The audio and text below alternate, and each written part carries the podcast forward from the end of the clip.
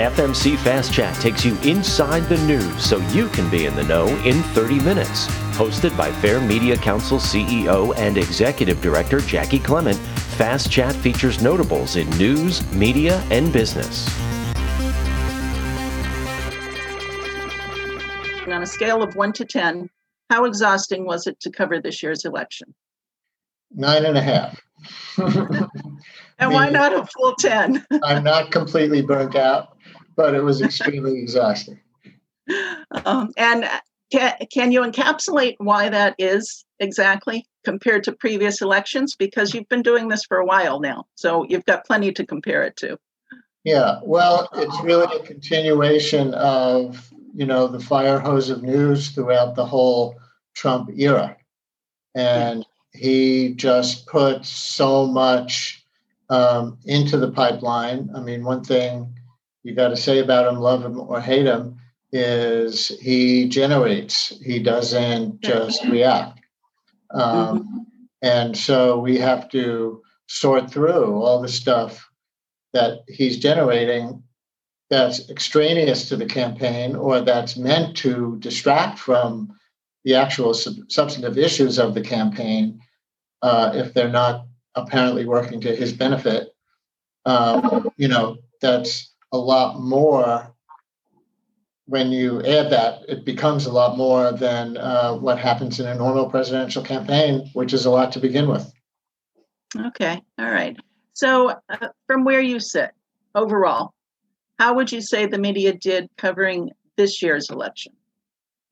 Well, that's so broad that it's hard to say the media. Um, mm-hmm. You know, I, I guess I would come back to the first thought about how much Trump puts into the pipeline and frankly, how much of it is lies that the media was challenged with. I saw somebody on a, a cable channel liken it to the classic I Love Lucy episode. Uh, this was after one of the debates where they talked about fact checking. Mm-hmm. And they said fact checking a debate that Trump is in is like the I Love Lucy episode where she's working in the chocolate factory and she's on the assembly line and the chocolates start going by so fast you can't even put them in their, you know, their packages quickly enough. Yeah.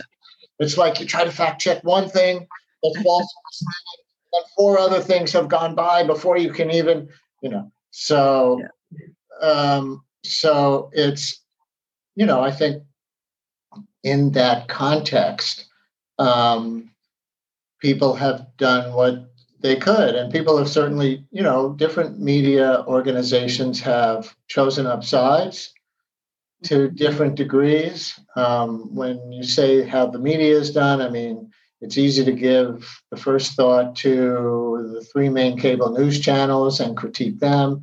But then there's all the, you know, the old media, television networks, uh, which, from what I read, still had a lot of viewers during the campaign.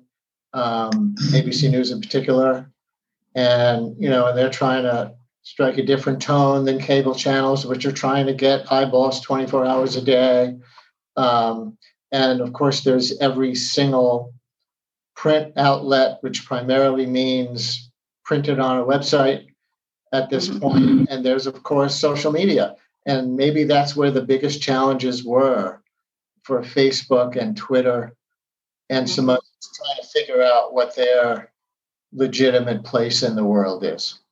And, uh, and for, for them, you know, I mean, it's hard to feel too bad for Twitter and Facebook but I but I do in a way because they, you know, just these techies who want to provide a platform and make money by having a lot of people come play on their platform, like inventing the television set.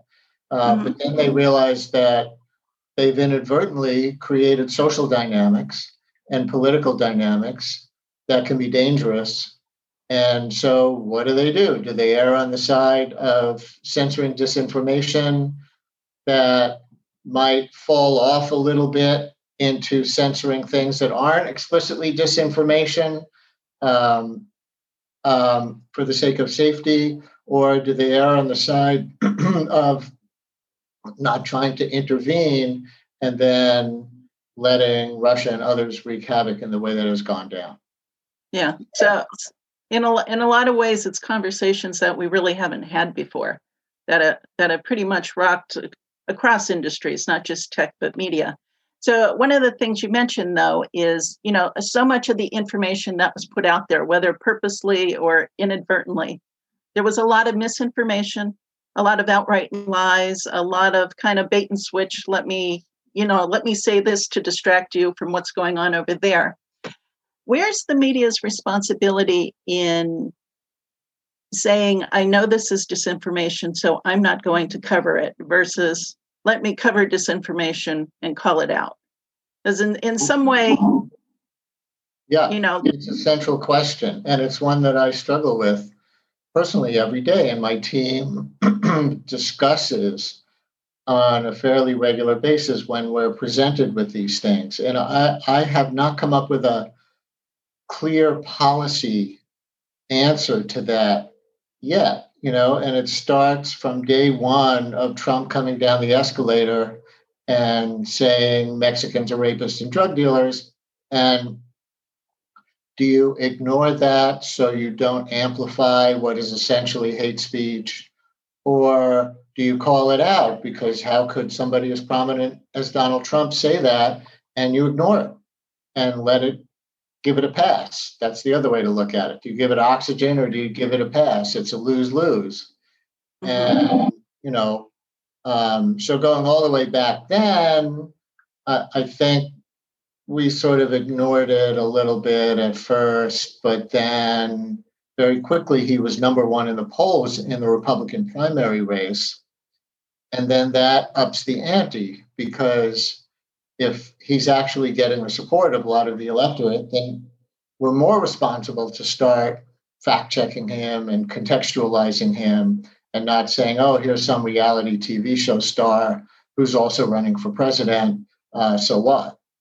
And so we could follow that thread, you know, all the way through. And we just tried to take each thing on a case by case basis, which is just him being him on Twitter. And why would we spend time on it when there are real issues to discuss? And which are things that are having an impact or could have an impact on the greater world where we've got to deal with it because he's the president of the United States. Okay. Take us in, take us inside your show a little bit because what I find interesting about you is when people were signing up for for this show, you know, they can provide us with comments and questions in advance. More often than not, what people said was, well, in addition to them looking forward to hearing what you had to say on the issue, was that they actually rely on you for news and information. Not that they won't listen to you or or um, pay attention to your show. It's that they actually rely on what you have to say. So that to me says, you know, you've bridged that gap between just being in the news to someone who is trusted in the news. And I think there's a big gap between those two, those two sides these days. So tell us, you know, how you managed to do that. Well, if I accept the, the premise, which I'll only accept as a work in progress, um, I guess, you know, you just try to come in good faith every day. And maybe because it's the context of public radio, where we're not looking at um, maximizing ratings, which can most easily be done by building a bubble um, you know, an audience that's within one of the bubbles and then super serving them or something like that.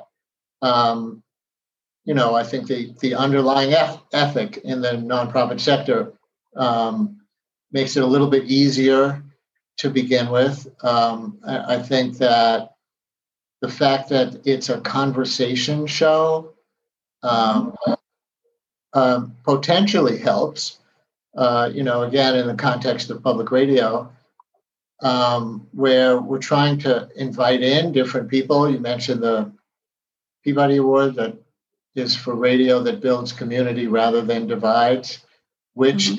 is you know, a tough challenge. It's a public radio challenge, uh, part of the essential mission for so long, but it also is a bedrock value where we're trying to get people to listen to each other, not just talk past each other. And so structurally, um, it demands a little bit of good faith. And, um, you know, it's, uh, I think I personally am built to see nuance in, in things. Um, and so I like to, um, you know, acknowledge the uncertainties. I also have a public health background. So coming from that, uh, you know, uh, epi- every, now suddenly in the last year, everybody knows what an epidemiologist is and what they do.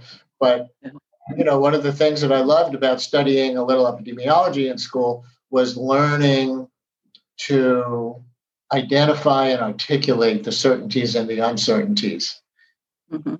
in the attempt to observe the world. Um, so I think I'm a little built that way, and you know maybe that helps to build some trust. Okay, all right. So how often when when you do a show, you leave the studio? Do you ever get a thought in the back of your mind like, "Oh, I missed a major question," or "I missed a major segment"?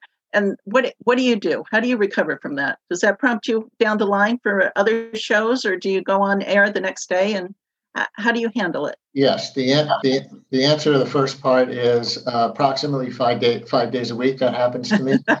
uh, the, the next part of the answer is for me, it tends to be kind of what, what you said. You know, you could have asked that question in a few different ways, like, um, what did I ask wrong or in, incorrectly or didn't follow up on, or you know, um, what piece of information got out there that was wrong or badly framed question. For me, it's usually errors of omission. That's those are the ones that stick in my head anyway. Afterwards, as oh, I wish I had asked. I wish I had thought to follow up when they said such and such, and ask this, or oh, I missed a piece of it that would have been important to also bring out that would round out the full picture.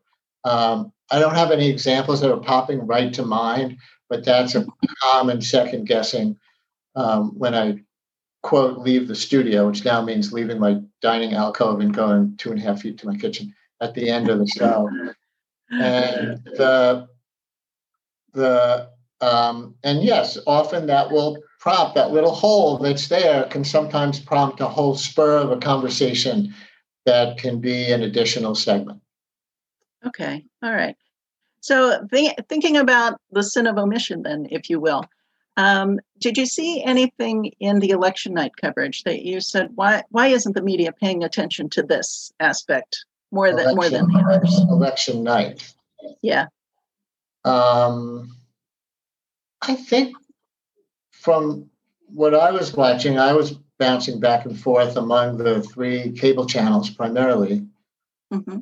And I felt like they were doing a pretty good job on election night, measured by contextualizing the sort of red mirage, blue mirage states and how different states were counting differently. So some of those early states, um, Florida, Georgia, North Carolina that closed early in the evening and where they were allowed to count the absentee ballots beforehand.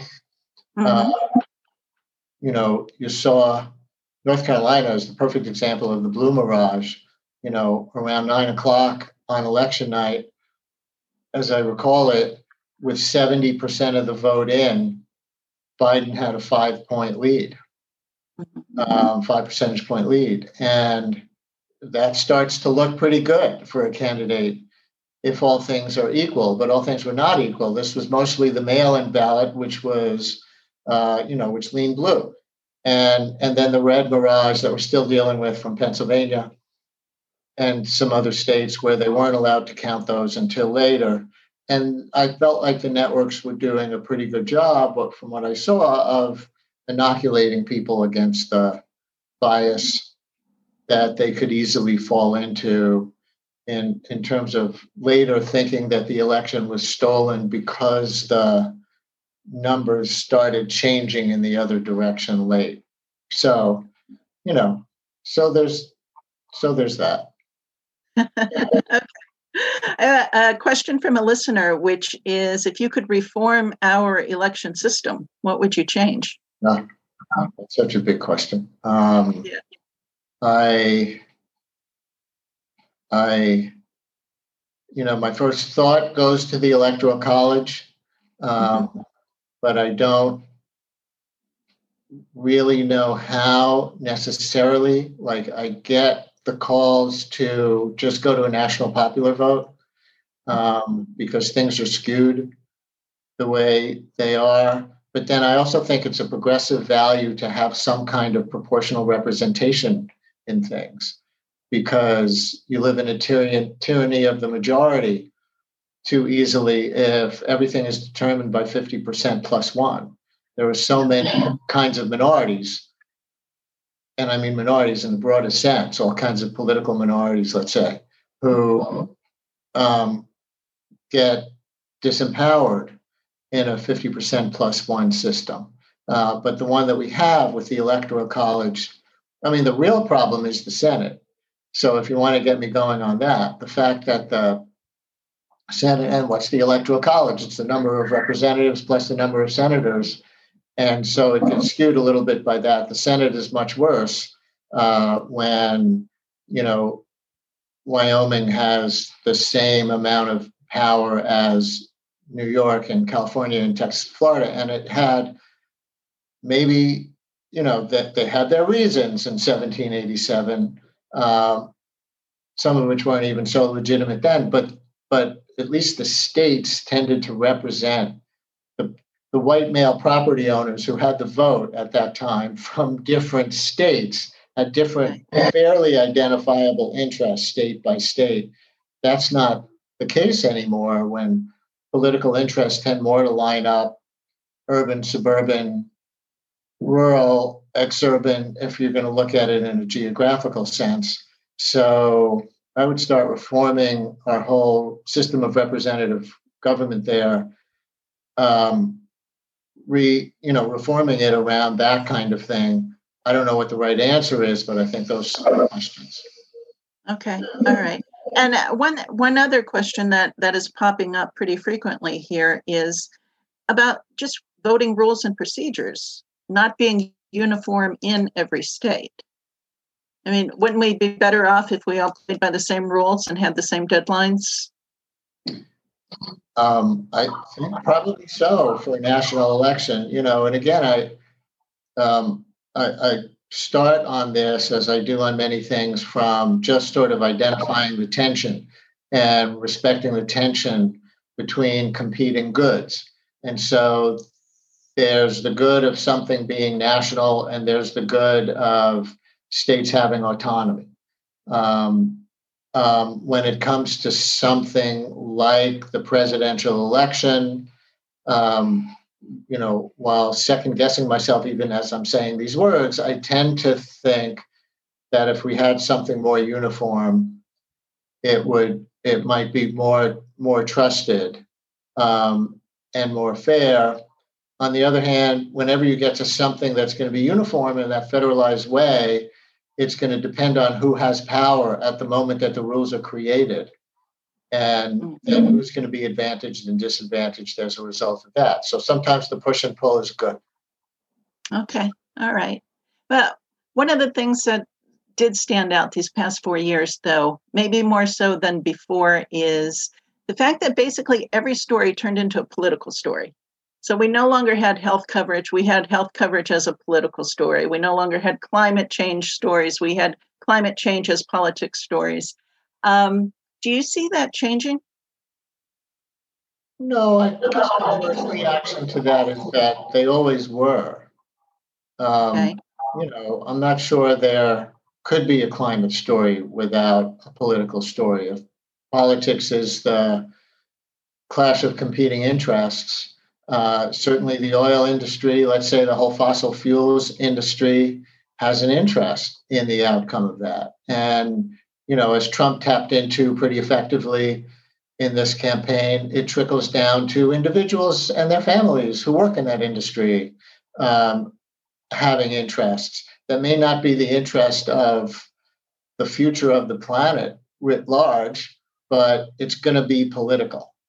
Um, and of course, the same thing with healthcare. I mean, you know, whether it's insurance industry interests, which we could look way back and say that's primarily who scuttled the Clinton attempt at health reform in the 1990s, um, to whoever's whoever's interest. You know, small business owners felt that they had a different interest in Obamacare, um, negative one in many cases with the mandates that were placed upon them than all the uninsured people who the system wasn't providing for. And so I, I think they're essentially political. Okay. But what do you think though, with all of the polarization that's going on now, you know, it, it's as if people are turning to, again, the media, which is a broad stroke, um, and not necessarily one that flatters all of them. Um, is the media doing itself a disservice by turning everything into politics and thereby driving more polarization? Um, I guess to the extent that it sells clicks, yeah. uh, it, it, does that. Mm-hmm. Um, we would have said sells newspapers. Now we say sells clicks. Uh, but but uh, the um, you know, uh, and and but if I don't know in it in in an era of decline, if we accept the premise that there's been a pretty long term decline of the middle class in this country, in an in an era of decline, then there's more political struggle because of the scarcity. And so it would be nice to detach from politics, but it's not that easy. Um, you know, and then it also becomes certainly in the age of Trump, it'll be interesting to see how this changes in the age of Biden. Um, mm-hmm. Not as much of a compelling figure, but in the age of Trump, where everything is such a such a um, uh, a what like a you know, I mean, he's got nothing if not a sense of creating spectacle. So if if we get to a point where everything's not as much of a spectacle and we have the same political conflict of interests, um, and you know, then maybe it'll be less so. Michelle Goldberg, the New York Times columnist, had a piece recently about how Trump or the Trump era destroyed American culture. And what she actually meant by that was cultural product. Like people aren't reading as much fiction as compared to nonfiction as compared to the past because everybody was obsessed by politics. Um, and so, you know, but conservatives say that too. They they say um, everything's become too politicized, uh, and that we should go back to family and community like local community organizations, whether they be, um, you know, your faith institutions or any other community organizations, um, as more of the locus of your group identities rather than whether you're Democratic or Republican. Um, uh, so, so there's a critique there to be made on both sides, but I'm also wary of sweeping a lot of things under the rug that were swept under the rug for a long time. You know, like like what? Like in a media context, I think sometimes that there's a false nostalgia for the three network anchor days. Uh-huh. Uh, you know, the old networks of where Walter Cronkite and David Brinkley and whoever were, you know, were delivering you the news, and there was weren't 53 little niches of media that tore everybody apart. But but in a way, in those days, neither the real left nor the real right were happy. Um, you know, the liberal, what they what what's the the joke? The um, everybody hates the liberal establishment. The liberals hate it because it's the establishment, and the conservatives hate it because it's liberal. And and so you know there were a lot of women and minority uh, ethnic minority interests that were not that well represented, you know, and there were probably culturally conservative interests that were not that well represented. And so there's a, a to, to some degree, what's been happening in the last few decades, I think, is a lot of groups getting a media voice who didn't have a media voice. And so now it's um, fractious, but some of it is just a reflection, more of a reflection of reality than what got swept under the rug before. I see. All right. Well, well, now, do you think though, um, going into the Biden era, has Trump broken the mold of how you can cover a president, or will we revert back to kind of the traditional old school of there's a White House press conference, we pay attention to it, you know there's not as much tweeting going on so we're not paying a, as much attention to the chatter on social media. Or or has it all just changed and we just can't go back? Yeah i i mean it was change it was changing it already you know nixon broke the mold.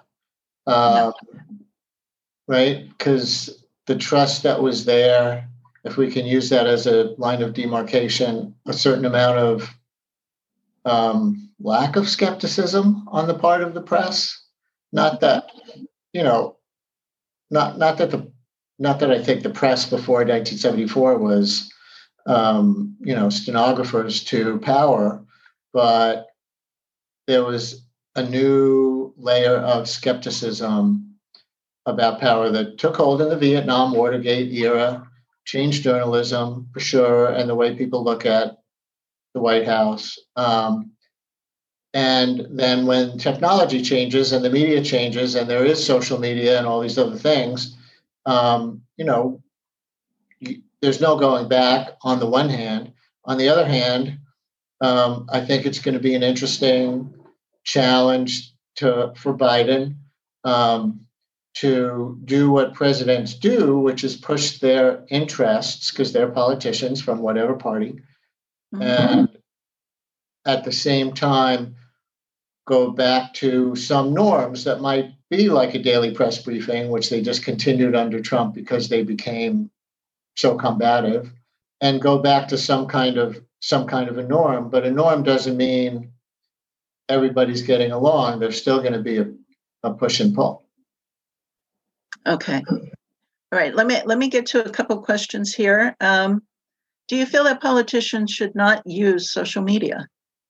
I wouldn't say that um, as a blanket statement, uh, not on first blush. You know, I, I remember thinking at the beginning of the Trump administration when people would say sometimes, but he shouldn't tweet so much.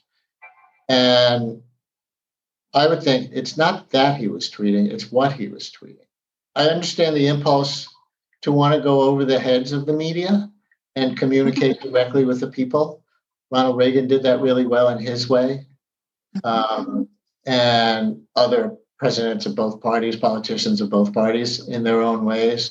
Uh, so my first impulse is not to say that they shouldn't use social media. I think they should use social media responsibly. Uh, another question here. Um, do you think the media should have been more forceful in its coverage of Trump, or do you think it went too easy on him? I think that it that in general the big major media have not gone too easy on him. Um, I think if you look at you know how tough the New York Times and Washington Post and the mainstream networks have been, um, I think they've been tough, and the Trump the Trump supporters walk away with more grievance on that score um, not saying it's legitimate, but feeling more aggrieved by media coverage than people who thought that Trump got away with stuff. Um, you know, I think that sometimes major media were too tough on his language and didn't look at policy enough. uh, you know, like all these regulations that were undone, environmental regulations, and all kinds of other things that probably didn't get as much scrutiny because they weren't as sexy as his latest inflammatory tweet. It's that kind of going too easy. If there was a going too easy that that uh, that I would identify, you know, first reaction. Okay. Do, do you see any of that uh, aggressiveness stemming from Trump's stated dislike of the media? It could be. Yeah. Yeah. And it's, I mean, it's not just dislike, but when he falsely labels journalism the enemy of the people, um, I think there's, I, you know, maybe it's just a human instinct that people will get their backs up when they're unfairly attacked. Um, but by the same token, we we have to cover unique presidency uniquely. You know, I mean, that's one of the tensions that we live with every day, I think, which is we have an impulse, you know, most of us in, in journalism to be, quote, fair. And at the same time, we have a responsibility to not engage in false equivalencies. And we have, um, I think, these days a sophisticated understanding of ourselves as not being able to be entirely objective, um, even though that's a nice thing to strive toward. But then understanding that there are many points of view and start and trying to realize that we come from our own experiences, um, even if we come in good faith, that tends us toward the relative. But then Trump comes along and he flies in the face of truth so much that while we're trying to check our bias toward thinking we're objective, we then have to say at the same time have to double down on saying, but wait, this is true. This isn't a matter of debate. This is a fact. And so, you know, it it makes it difficult for the media. Um, we are in a difficult position because of because of that tension and the objectively unique situation that we've been in with this degree of untruthfulness and including about us. Okay. All right. All right. So I don't think there's anyone out there that will disagree. It's been a challenging four years in terms of covering politics. But I, I want to kind of turn this on its ear, which is you must have learned a lot over these past four years, which seem like a lifetime in and of itself, be, between politics and the pandemic and, and how it's just sort of changed how we live. What what would you say is the greatest takeaway that the media has learned over the past few years? Pride of place. Journalism is a word that journalist, let's say, is an identity that journalists wear with more pride than ever before. That we take that very seriously. I'm not giving you a good answer because I don't think we didn't take it seriously in the past. Uh, but it just, you know, I mean, it seems to me that people are in, in an era at the end of a decade where the news economy has been falling apart. People are still going to journalism school like crazy. And I think part of it is because of the Trump era, when people see journalism as a level of public service that they may not have seen it as much as. The Fair Media Council is a 501c3 nonprofit organization advocating for quality news and working to create a media savvy society. For more information about the Fair Media Council and upcoming Fast Chat shows, check out fairmediacouncil.org.